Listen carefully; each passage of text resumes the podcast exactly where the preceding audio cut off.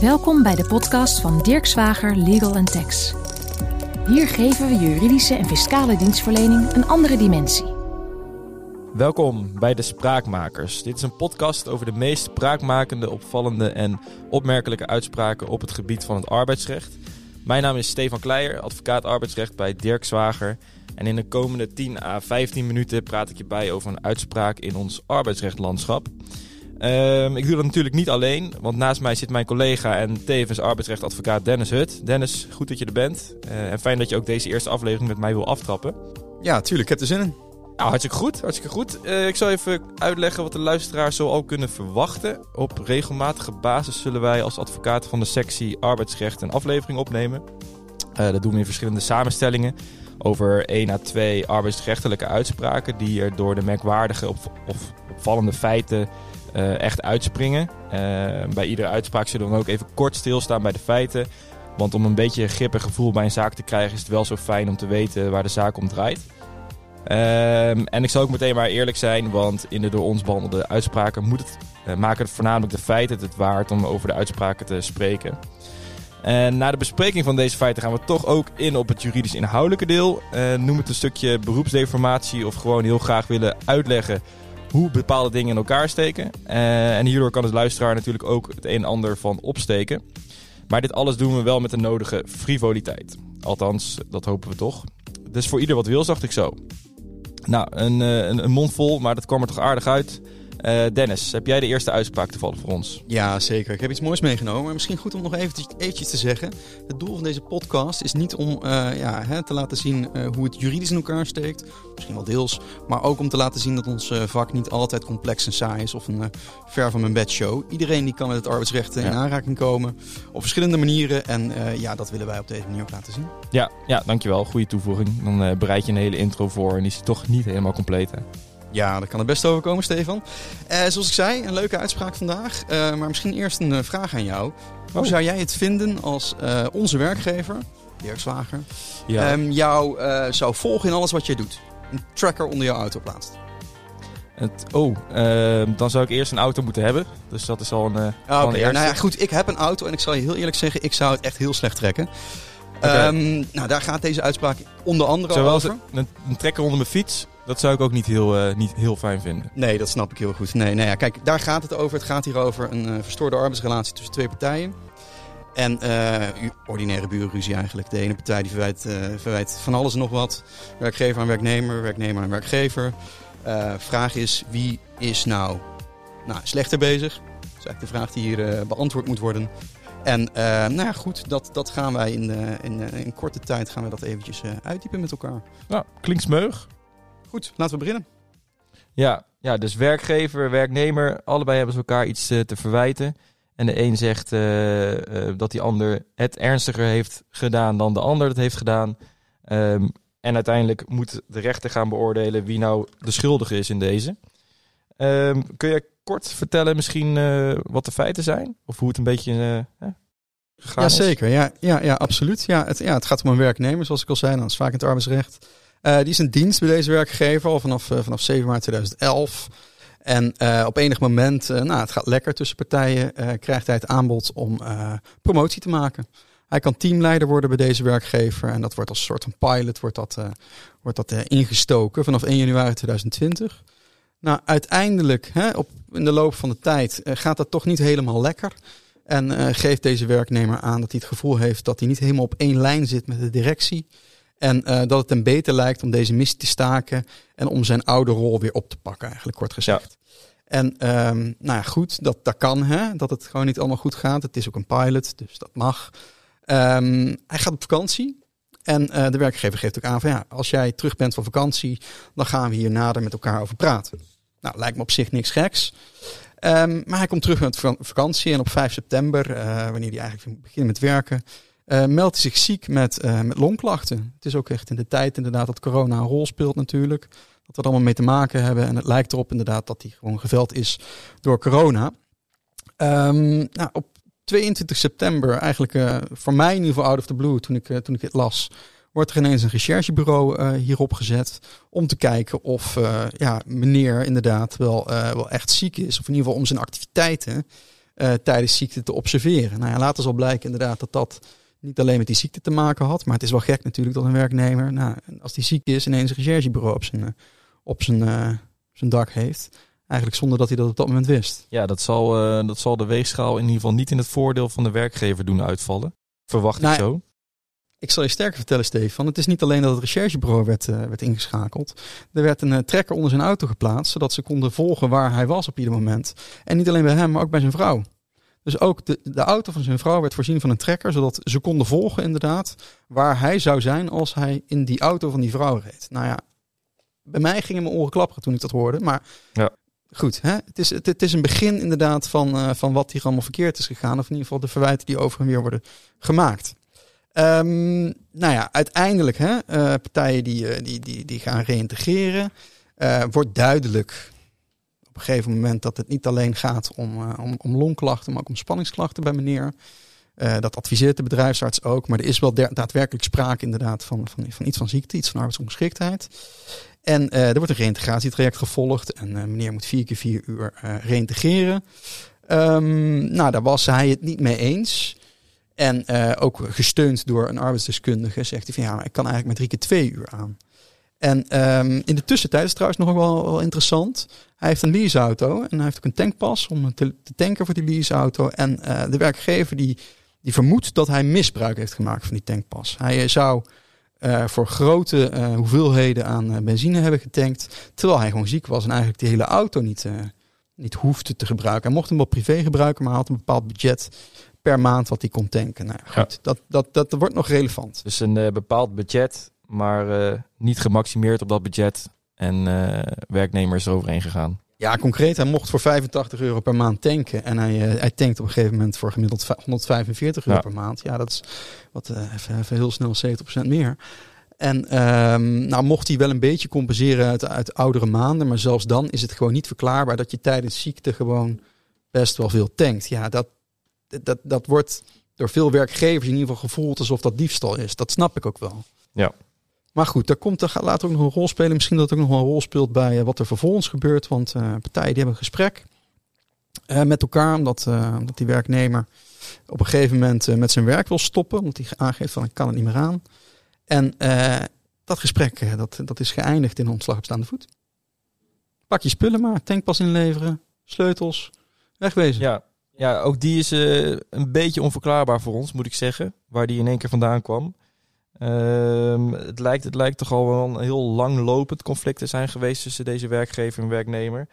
Um, en ik, ik, moet heel eerlijk zeggen, je voelt wel een beetje aan je water dat de rechter uh, ja, toch wel in het nadeel van de werkgever zal gaan oordelen als je, als je vooral dat tracken van die auto hoort. Hè. Ik bedoel, een werknemer meldt zich ziek. Uh, longklachten, zeer plausibel in deze tijd zou ik zeggen. Uh, en dan geloof je het niet. Ja, toen ik dit hoorde, toen dacht ik echt inderdaad van ja, eh, kat en bakkie voor deze werknemer. Die, kan, uh, die, die kan misschien wel een goede vergoeding, hè, zoals we die kennen in het arbeidsrecht. Ja. Niet altijd kennen, maar ja, die kan misschien wel een goede, goede vergoeding toucheren. Um, misschien was de werknemer daar ook wel om te doen. Hè. Zullen later merken dat dat helemaal niet het geval is. Want wat er vervolgens gebeurt, hè, wanneer een ontslag op staande voet wordt verleend, is dat die werknemer, die wordt in, die, die wordt in uh, de activeringsstand gezet. In ieder geval, die moet iets doen. Want zijn arbeidsovereenkomst is ineens ten einde en hij kan ook geen uitkering krijgen over het algemeen. Altijd zeggen dat je wil ehm, blijven werken, toch? Altijd zeggen, ik wil blijven, ik, ik ga voor baanbehoud. Alleen je moet niet alleen zeggen, je moet er ook naar handelen. Ja, precies. Nee. Als werknemer. Dus je moet uh, naar de rechter. Ja, gewoon heel kort door de bocht. Je moet naar de rechter. En aan die rechter vraag je om de opzegging te vernietigen. Dat is een juridisch taalgebruik voor inderdaad van ik wil, ik wil mijn baan terug. Ja. Je hebt een alternatief. Je kan ook zeggen, van, nou ja, laat die baan maar zitten. Uh, doe mij maar die vergoeding. Dat noem je dan een billijke vergoeding.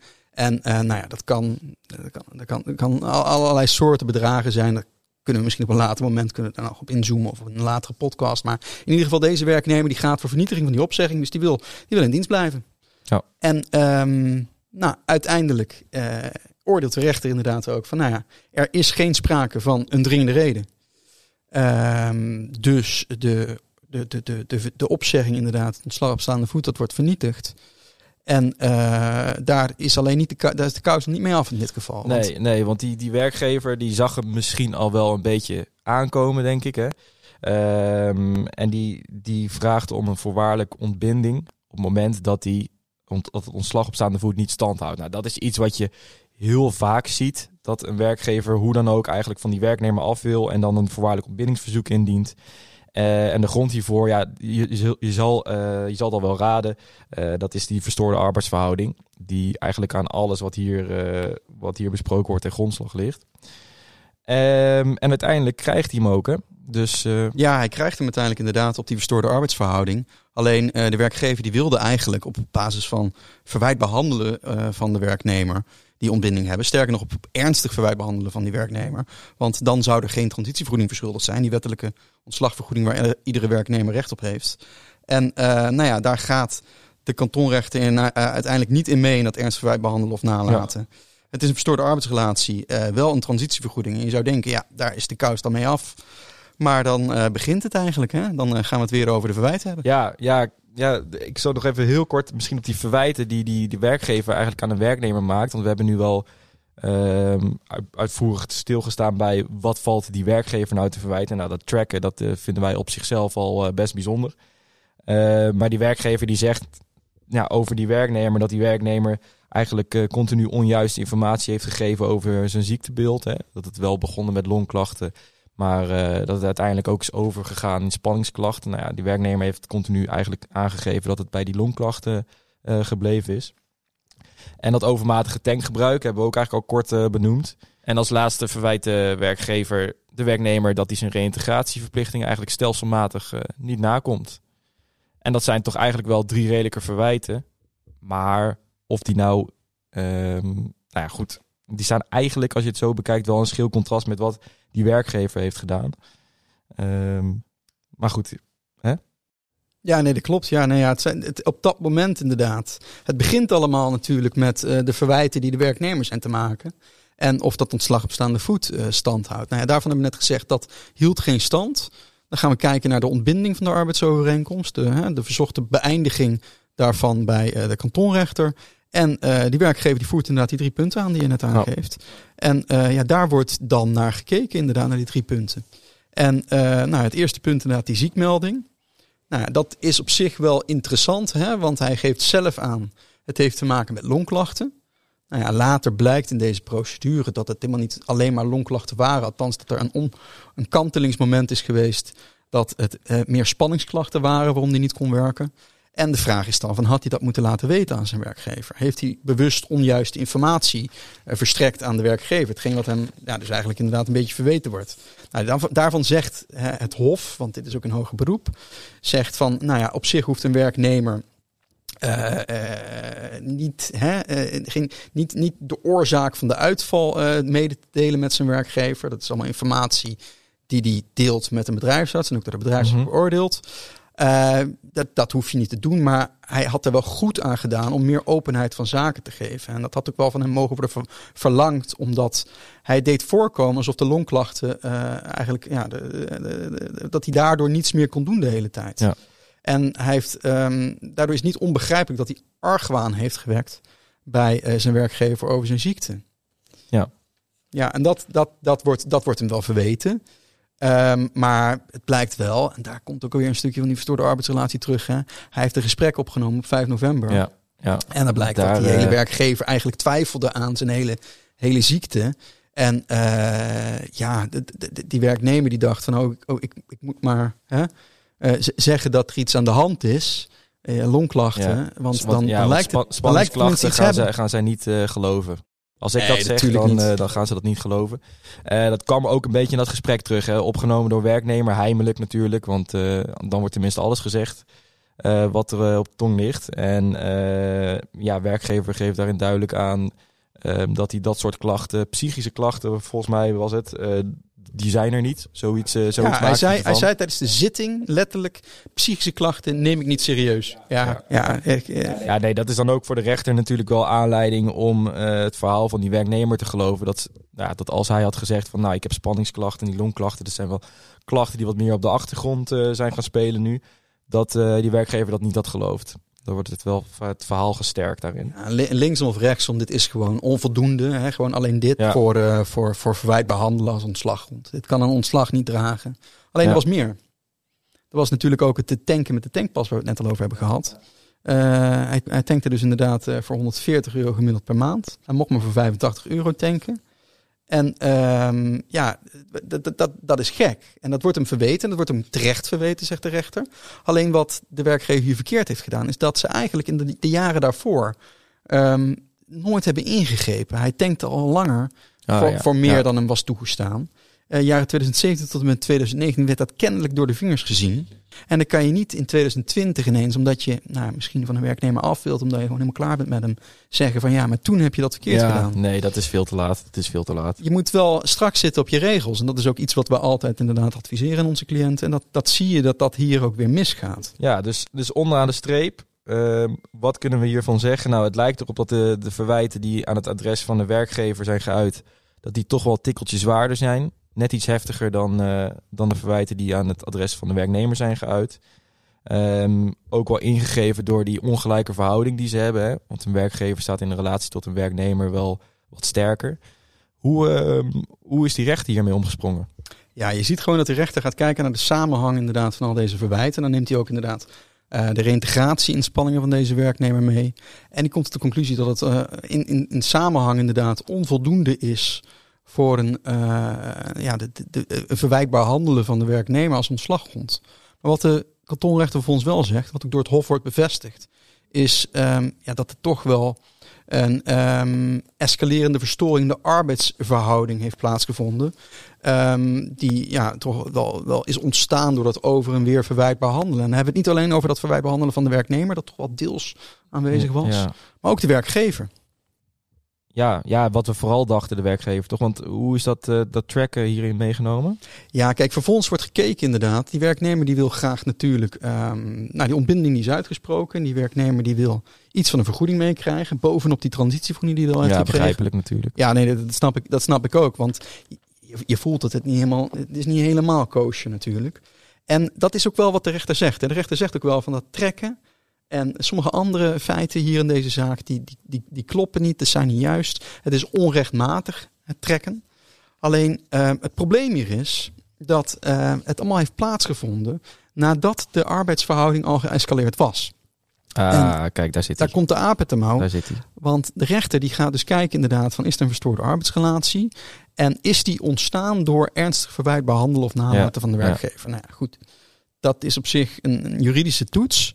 Alleen die vindt wel plaats op het moment dat die verstoorde arbeidsrelatie er is. Ja, ja precies. Dus hij komt ermee weg. Hij komt ermee weg. ja, dat is eh, eigenlijk. Dat is maar de conclusie. Eigenlijk is het natuurlijk bizar, want het betekent dus dat op het moment dat er een verstoorde arbeidsrelatie is, waarbij de werkgever niet direct hè, een overwegend verwijt is te maken, dat je eigenlijk een vrijbrief hebt om allerhande uh, uh, ja, instrumenten in te zetten ja. Uh, om, om onderzoek te doen. Of nou, in ieder geval, je kan, je kan van alles doen wat verwijtbaar is, maar wat niet meer wordt meegenomen in die toets van die billijke vergoeding. Van het ernstig behandelen of nalaten. En dat, dat, dat voelt wat, um, nou, wat, wat, wat onrechtvaardig. Mm Ik denk zeker voor deze werknemer. En um, nou ja, ik weet niet of het komt door de manier van procederen. Of um, nou, dat de rechter toch ook wel zag, inderdaad, van werknemer, je hebt ook wat een en ander fout gedaan. Maar ik heb het gevoel dat hij meer mee kon. Ja, dus uh, ik denk kort en, uh, kort en goed op zoek naar een nieuwe baan. Want uh, deze arbeidsverhouding verhouding is verstoord. Zakje geld mee, maar niet bijzonder veel. Niet bijzonder veel. Nou ja, kijk, hij had het nog iets anders aan kunnen pakken. Had misschien in de, in de eerste aanleg, inderdaad, toen hij op staande voet was ontslagen, had hij kunnen zeggen van, nou, ik, ik vind het prima dat mijn baan eindigt. Ik ga niet voor baanbehoud, maar ik wil als alternatief wil ik een billijke vergoeding. Dat kan namelijk ook nog. Technisch verhaal gaan we het niet over hebben. Maar dan, had, dan was, had er een andere toets plaatsgevonden. En misschien had hij dan toch wel iets meer mee kunnen krijgen, inderdaad. Ja, dan was er een uh, trekvergoeding. Uh, een trekvergoeding, ja. ja. Nou, heel goed. Uh, dankjewel, Dennis. Dit was hem denk ik wel zo. Onze eerste aflevering van de Spraakmakers. Houd in het vervolg ons account in de gaten voor de volgende afleveringen. Wanneer de volgende aflevering precies online komt, kan ik niet zeggen met uh, voldoende zekerheid. Omdat we natuurlijk afhankelijk zijn van de smeuigheid en het cachet van de rechtspraak. Ja, maar dat moet helemaal goed komen, toch? Ja, Iedere dat week ook wel. En uh, ja, ik kan niet anders zeggen dan voor, voor nu uh, hartelijk bedankt voor het luisteren en tot de volgende keer. Dirk Zwager Legal Tax, podcast.